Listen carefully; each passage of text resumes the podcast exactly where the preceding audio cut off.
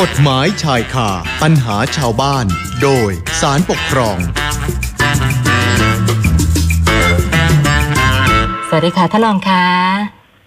ครับสวัสดีครับคุณสุนันท์ครับ แล้วก็สวัสดีท่านผู้ฟังสวพ FM เก้าหนึ่งทุกท่านครับ ค่ะท่านรองคะคดีที่เกิดขึ้นวันนี้เนะไม่ทราบความเป็นมาเป็นยังไงเหรอคะ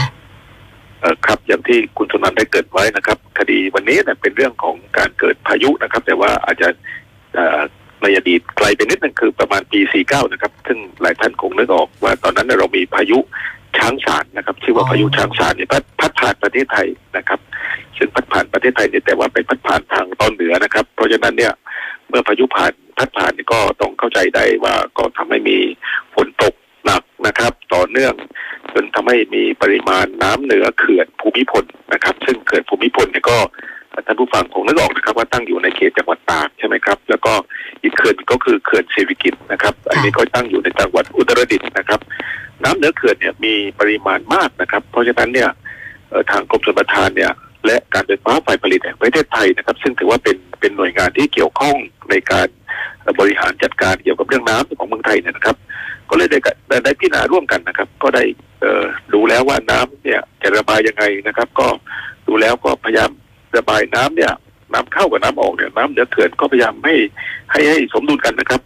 ซึ่งในเรื่องนี้พอกรมชลประทานเนี่ยคิดอย่างนี้นะครับ ก็ได้มี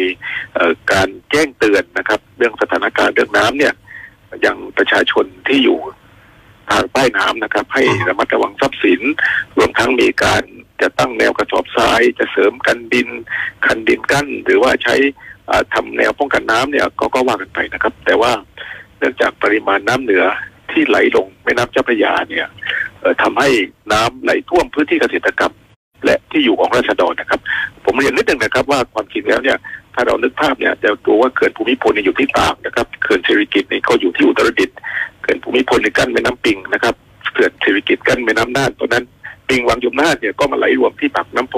ค่ะเป็นเจ้าพระยานะครับปรากฏว่าผู้ฟ้องคดีเนี่ยเขาเนี่ยเป็น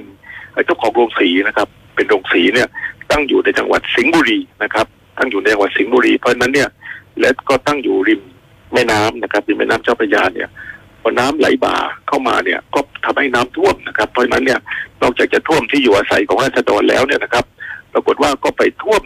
โรงสีข้าวของผู้ฟ้องคดีด้วยนะครับ ซึ่งผู้ฟ้องคดีก็เห็นว่า เอกรณีเช่นเนี้ยทำให้เขาได้รับความเดือดร้อนเสียหายเนี่ยนะครับเขาก็เลยนำคดีมาฟ้องต่อศาลนะครับขอให้ศาลมีคำพิพากษา หรือคำสั่งนะครับให้กรมชนประทานนะครับ ซึ่งเป็นหน่วยงานที่รับผิดชอบเกี่ยวกับการบริหารจัดการน้ำเนี่ย จ่ายเงินค่าเสียหายให้กับเขาเนี่ย เป็นเงินเจ็ดล้านกว่าบาทนะครับคุณจุนันท์ครับอ๋อค่ะ อย่างนี้แสดงว่าเขามองว่า กรมชลประทานคือไม่สามารถทำหน้าที่ได้เต็มที่ในการป้องกันน้ำท่วมได้ ก็เลยต้องมาฟ้องต่อศาลปกครองนะคะ หรือว่าจะบอกว่าเอ๊ะกรมชลประทานละเลย ต่อการปฏิบัติหน้าที่หรือเปล่านะคะ ซึ่งผู้ฟ้องคดีเนี่ยเขาให้เหตุผลในการฟ้องยังไงบ้างคะท่านรอง ครับก็อย่างอย่างที่คุณธนันเกิดไปนะครับ คือผู้ฟ้องคดีเนี่ยเขาเป็นเจ้าของโรงสีนะครับ แล้วก็เขามีโรงสีตั้งอยู่ริม ริมริมเอ่อแม่น้ำเจ้าพระยานะครับค่ะก็ตั้งอยู่ริมแม่น้ำเจ้าพระยาเนี่ย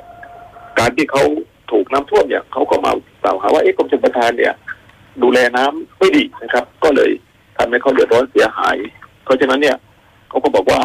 เอ่อการที่น้ำเอ่อท้นเอ่อล้นตลิ่งเนี่ยทำให้ท่วมโรงสีข้าวลานตากข้าว และบริเวณรอบโรงสีข้าวทั้งหมดเรื่องอาคารสถานที่อะไรเขาว่ากับกันกันไปนะครับเพราะฉะนั้นเนี่ยข้ออ้างของผู้ฟ้องคดีที่กล่าวมาเนี่ย ก็เพื่อที่จะแสดงให้เห็นว่า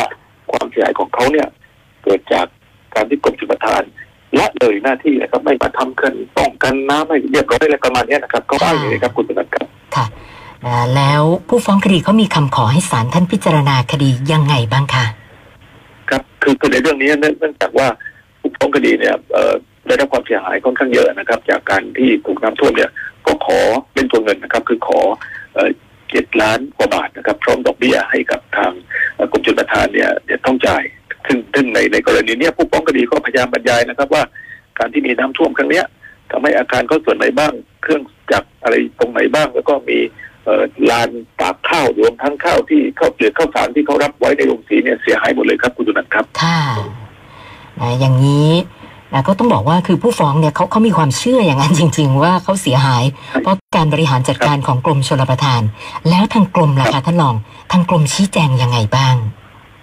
คือกรมชลประทานเนี่ยต้องต้องเรียนอย่างนี้นะครับ ว่าเนื่องจากว่าอย่างที่เราคุยเมื่อตอนต้นนะครับว่าการจัดการเขื่อนท้องเขื่อนเนี่ยคือเขื่อนภูมิพลก็ดีเขื่อนสิริกิติ์ก็ดีเนี่ยเขื่อนสองเขื่อนเนี่ยอยู่ทางต้นน้ำนะครับ ไม่ได้อยู่ในแม่น้ำเจ้าพระยาโดยตรงนะครับ เพราะฉะนั้นเนี่ยกรมชลประทานก็พยายาม บอกว่านะครับ บอกว่าเรื่องเนี้ยเขาได้บริหารจัดการน้ำในพื้นที่เนี่ยอย่างเต็มประสิทธิภาพแล้วครับ เพราะว่าการบริหารจัดการน้ำในครั้งเนี้ย เนื่องจากว่าได้มีพายุช้างสารนะครับเข้ามาเรื่องนี้เกิดประมาณปี 49ครับคุณนะครับ แต่ว่าก็เป็นหลักคิดได้ในถึงปัจจุบันนี้นะครับ ว่าพายุเนี่ยผ่านมาตอนบนของประเทศ เป็นเหตุให้มีน้ำมีฝนตกหนัก เพราะฉะนั้นเนี่ย น้ำเหนือเขื่อนเนี่ย การบริหารจัดการน้ำเหนือเขื่อนเหล่านี้จึงเป็นการจัดการบริหารจัดการน้ำเนี่ย ในสถานการณ์ที่ไม่ไม่ปกตินะครับ มันมันเป็นสถานการณ์พิเศษนะแล้วอ้างว่าพื้นที่ลุ่มเจ้าพระยาเนี่ยนะครับ มีสภาพความเสี่ยงต่อการเกิดภาวะน้ำท่วม และความรุนแรงจากการเกิดอุทกภัยอย่างต่อเนื่องอยู่แล้วนะครับ เพราะว่า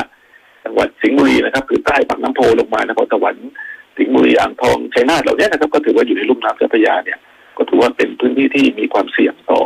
ออการน้ำท่วมอยู่แล้วนะครับ เพราะฉะนั้นเนี่ยการจัดการ น้ำเนี่ยเมื่อมีน้ำเหนือไหลผ่านแม่น้ำเจ้าพระยามีปริมาณมากนะครับ เพราะเพราะอย่างที่เราเรียนตอนต้นนะครับว่าแม่น้ำเจ้าพระยามีทั้งปิงวังยมน่านนะครับ โดยหลักแล้วเพราะฉะนั้นเนี่ย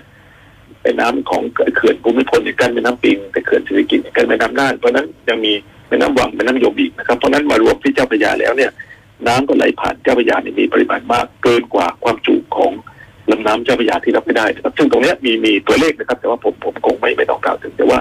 มีความจุเกินนะครับเพราะฉะนั้นเนี่ยเป็นผลทำให้น้ำเหนือเนี่ยไหลทะลักเข้าท่วมพื้นที่เกษตรของ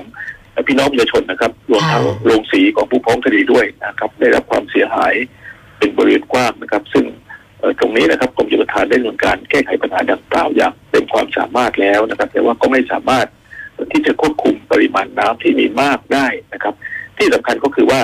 ในการระบายน้ำครั้งนี้นะครับกรมชลประทานได้คำนึงถึงความ มั่นคงและความปลอดภัยของเขื่อนทั้งสองแห่งด้วยนะครับ เพราะว่าน้ำเหนือเขื่อนมีปริมาณเยอะ เพราะฉะนั้นเนี่ยกรมชลประทานเลยจึงเห็นว่าความเสียหายที่เกิดขึ้นกับผู้พ้องคดีที่เป็นเจ้าของโรงสีในครั้งนี้นะครับ มีเหตุมาจากภัยพิบัติหรือจากอุทกภัยตามธรรมชาติที่สุดวิสัยนะครับ ที่จะป้องกันได้ และไม่ได้เกิดจากการงดเว้นหรือการบริหารจัดการน้ำที่ ไม่ถูกต้องของกรมชลประทานแต่อย่างไรครับ คุณตุนันครับค่ะ แล้วในส่วนของศาลนี้ท่านรับฟังข้อเท็จจริงเรื่องนี้ไว้ยังไงบ้างล่ะคะท่านรอง ครับคือคือศาลเนี่ยก็ต้องต้องดูตั้งแต่คำฟ้องนะครับ แล้วก็คำให้การของกรมชลประทานเนี่ยเพราะฉะนั้นเนี่ยศาลก็เห็นว่าเรื่องเนี้ยศาลเห็นว่าผู้ฟ้องคดีเนี่ยนะครับเอ่อเขาประกอบกิจการที่เป็นโรงสีจริงนะครับ ตั้งอยู่ในจังหวัดสิงห์บุรีนะครับแล้วก็ในในในในระหว่างฤดูมรสุมเมื่อปี 2549 เนี่ยก็มีเอ่อ พายุช้างสารเนี่ยพัดผ่านประเทศไทยจริงนะครับเมื่อประมาณเดือนตุลาปี 49 ซึ่งการที่มีพายุพัดผ่านเนี่ยย่อมทำให้มีฝนเนี่ยตกหนักแน่นอนนะครับทางตอนเหนือของประเทศเนี่ยเพราะฉะนั้นเนี่ยน้ำเหนือเขื่อนภูมิพลก็ดี ซึ่งอยู่ในจังหวัดตากก็ดีหรือเขื่อนเศรษฐกิจที่อยู่ในเขตของอุตรดิตถ์ก็ดีนะครับ มีมากเกินกว่า ความสามารถที่จะเก็บกักของเขื่อนนะครับ เพราะฉะนั้นกรมชลประทานในการประปาไทยลิตเนี่ยจึงได้พิจารณาร่วมกันนะครับ ในการระบายน้ำออกนะครับ แม้ว่า จะระบายน้ำออกในอัตราที่น้อยกว่าปริมาณที่น้ำเข้าก็ตามนะครับ แต่ว่ากรมชลประทานเนี่ย ได้มีการแจ้งเตือนนะครับ เรื่องสถานการณ์น้ำเนี่ยไปยังประชาชนเนี่ยให้ระมัดระวังทรัพย์สิน รวมทั้งให้มีการตั้งแนวกระสอบทรายเสริมคันกั้นและให้มีการตักดินป้องกันแนวน้ำท่วมอะไรก็ว่ากันไปนะครับ แต่ว่าเนื่องจาก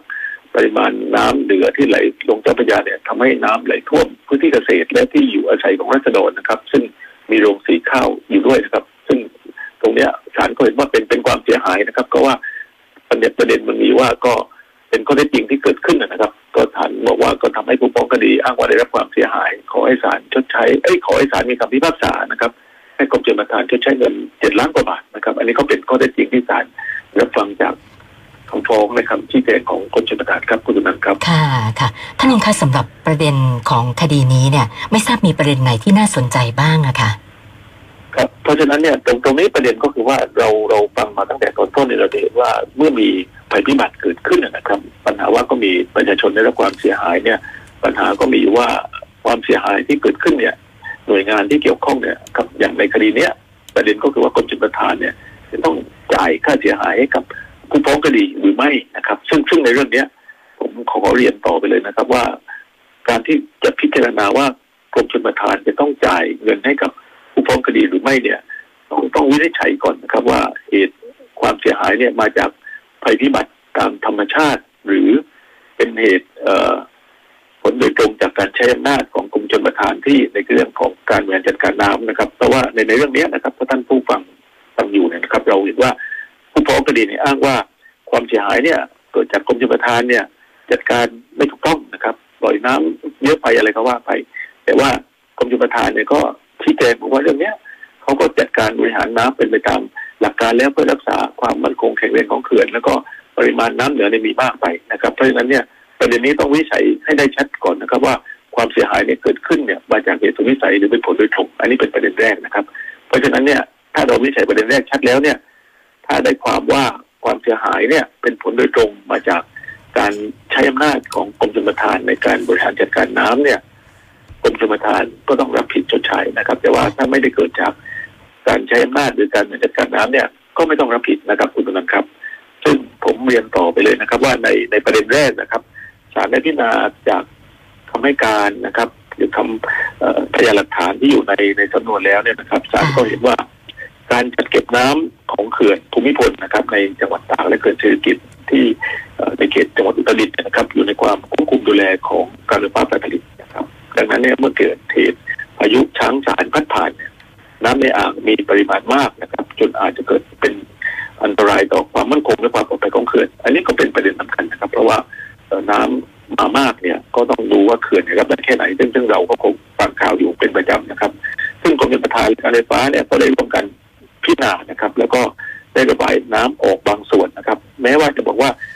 ที่น้อยกว่าน้ำที่ไหลเข้าก็ตามนะครับ แต่ว่าส่วนการเกิดอุทกภัยเนี่ย ในลุ่มน้ำเจ้าพระยาเนี่ย เราจะเห็นได้ว่ามีผลมาจากน้ำเนี่ยท่วมนะครับ เนื่องจากมีฝนตกสะสมต่อเนื่องนะครับ ตั้งแต่เดือนสิงหาถึงตุลานะครับ ก่อนพายุจะมาด้วยซ้ำไป เพราะฉะนั้นเนี่ยปริมาณน้ำในแม่น้ำเจ้าพระยาเนี่ยนะครับ ที่วัดได้ที่นครสวรรค์เนี่ยจะมีค่าสูงเกินถึงขนาดสูงเกิน 5,000 ลูกบาศก์เมตรต่อวินาทีนะครับ หรือว่าเพิ่มขึ้นสูงสุดมากมายนะครับ ประกอบกับเนี่ยที่สำคัญก็คือว่าศาลได้ได้ดูพยานหลักฐานนะครับศาลบอกว่าประกอบกับขณะนี้นะครับได้มีการก่อสร้างกำแพงตลอดแนวสองฝั่งของแม่น้ำนะครับ หลังจากเกิดอุทกภัยในคราวที่แล้วนะครับ เป็นเหตุให้ขนาดของแม่น้ำถูกจำกัด น้ำเนี่ยจึงไม่อาจแผ่ไหลเข้าไปในที่ลุ่มของสองฝั่งได้นะครับ เพราะฉะนั้นเนี่ยจึงทำให้น้ำเนี่ยไหลบ่าเข้าไปท่วมพื้นที่ที่เป็นที่ตั้งของโรงสีของผู้ฟ้องคดีนะครับ ได้รับความเสียหายนะครับ ซึ่งตรงเนี้ยาลบอกว่าไม่ปรากฏข้อเท็จจริงว่ากรมชลประทานเนี่ยได้มีการผ่านน้ำที่เป็นการทำให้ไปท่วมของที่ดินของผู้ฟ้องคดีนะครับหรือโรงสีของผู้ฟ้องคดี เพราะฉะนั้นเนี่ยศาลจะเห็นว่ากรณีน้ำท่วมพื้นที่ในเขตจังหวัดสิงห์บุรีเนี่ยครับรวมถึงที่ตั้งของโรงงานของผู้ฟ้องคดีเนี่ยจึงเป็นผลมาจากที่มีน้ำเหนือไหลผ่านแม่น้ำเจ้าพระยามีปริมาณมาก เกินกว่าความจุของลำน้ำเจ้าพระยาที่รับไม่ได้นะครับ อันนี้อย่างอย่างที่เราคุยกันนะครับ เรามาจาก จ้าพระยาเนี่ยมาจากแม่น้ำปิงแม่น้ำวังแม่น้ำยกแม่น้ำน่านนะครับเขื่อนภูมิพลเนี่ยตั้งแม่น้ำปิงที่จังหวัดตากส่วนเขื่อนเศรษฐกิจในแม่น้ำน่านนะครับเพราะนั้นเนี่ยยังมีแม่น้ำวังแม่น้ำยกเพราะนั้นน้ำที่ไหลจากเจ้าพระยาเนี่ยเข้าเจ้าพระยาในปากน้ำโพจึงมีปริมาณมากนะครับเพราะนั้นเนี่ยและเกินความสามารถที่กรมชลประทานจะรับไปได้นะครับเพราะนั้นเนี่ยการที่น้ำท่วมในครั้งนี้นะครับศาลจึงเห็นว่าไม่ได้เป็นผลโดยตรงมาจากการบริหารจัดการน้ำของกรมชลประทาน แต่อย่างใดครับ คุณกำนันครับค่ะค่ะ คดีที่หยิบมาคุยกันในวันนี้เนี่ยท่านรองอยากจะฝากอะไรเพิ่มเติมอีกสักหน่อยไหมคะครับก็คือว่าต้องต้องเรียนท่านผู้ฟังและคุณตนันอย่างนี้นะครับ ว่าเมื่อมีภัยพิบัติเกิดขึ้นนะครับ โดยเฉพาะภัยธรรมชาติเราเห็นว่าความจริงแล้วเนี่ยรัฐเองเนี่ยก็มีหน้าที่นะครับ ในการที่จะเข้าไปช่วยเหลือราษฎรนะครับ แต่ว่าการช่วยเหลือพี่น้องประชาชนเนี่ยก็เป็นไปตามที่ระเบียบกฎหมายกำหนดไว้นะครับจะได้รับเงินยังไงจะได้รับการเยียวยาเนี่ยก็เป็นไปตามที่ระเบียบกฎหมายกำหนดนะครับ แต่ว่าในกรณีที่ พี่น้องประชาชนหรือคนที่ได้รับความเสียหายเนี่ยเห็นว่า เอ่อไปเนื่องมาจากการบริหารจัดการน้ำที่ไม่ถูกต้องหรือรัฐไม่ได้เอ่อควบคุมดูแลหรือละเลยต่อหน้าที่ในเรื่องของการป้องกันเนี่ยก็สามารถนำคดีมาฟ้องต่อศาลได้เช่นกันนะครับ แต่ว่าอย่างที่เรียนนะครับว่าผลของคดีจะเป็นยังไงเนี่ยก็ต้องดูข้อเท็จจริงเป็นเรื่องๆไปครับคุณนะครับ อย่างเช่นในคดีนี้เนี่ยก็พยายามบอกว่าหน่วยงานละเลยต่อหน้าที่นะครับเป็นการกระทำละเมิด ศาลก็ดูแล้วในข้อเท็จจริงต่างๆ ก็เห็นว่าหน่วยงานเนี่ยเขาก็ทำตามอำนาจหน้าที่แล้วนะครับ ประกอบกับข้อเท็จจริงที่ฟังได้ได้เป็นที่ยุติเนี่ยก็คือน้ำมันมีปริมาณมากเกินไปนะครับ เพราะฉะนั้นค่ะก็ไม่สามารถที่จะจัดการได้ครับคุณธนันท์ครับ ค่ะ ก็เรียกว่าบางทีสิ่งที่เราเห็นอาจจะไม่เป็นอย่างที่เราคิดเสมอไปก็ได้นะคะอ่า วันนี้ต้องขอบพระคุณท่านรองโฆษกสารปกครอง คุณวชิระชอบแต่งนะคะ สละเวลามาพูดคุยให้ความรู้กับพวกเรานะคะ ขอบพระคุณมากค่ะท่านรอง ครับ สวัสดีครับ สวัสดีค่ะ กฎหมายชายคาปัญหาชาวบ้าน โดยสารปกครอง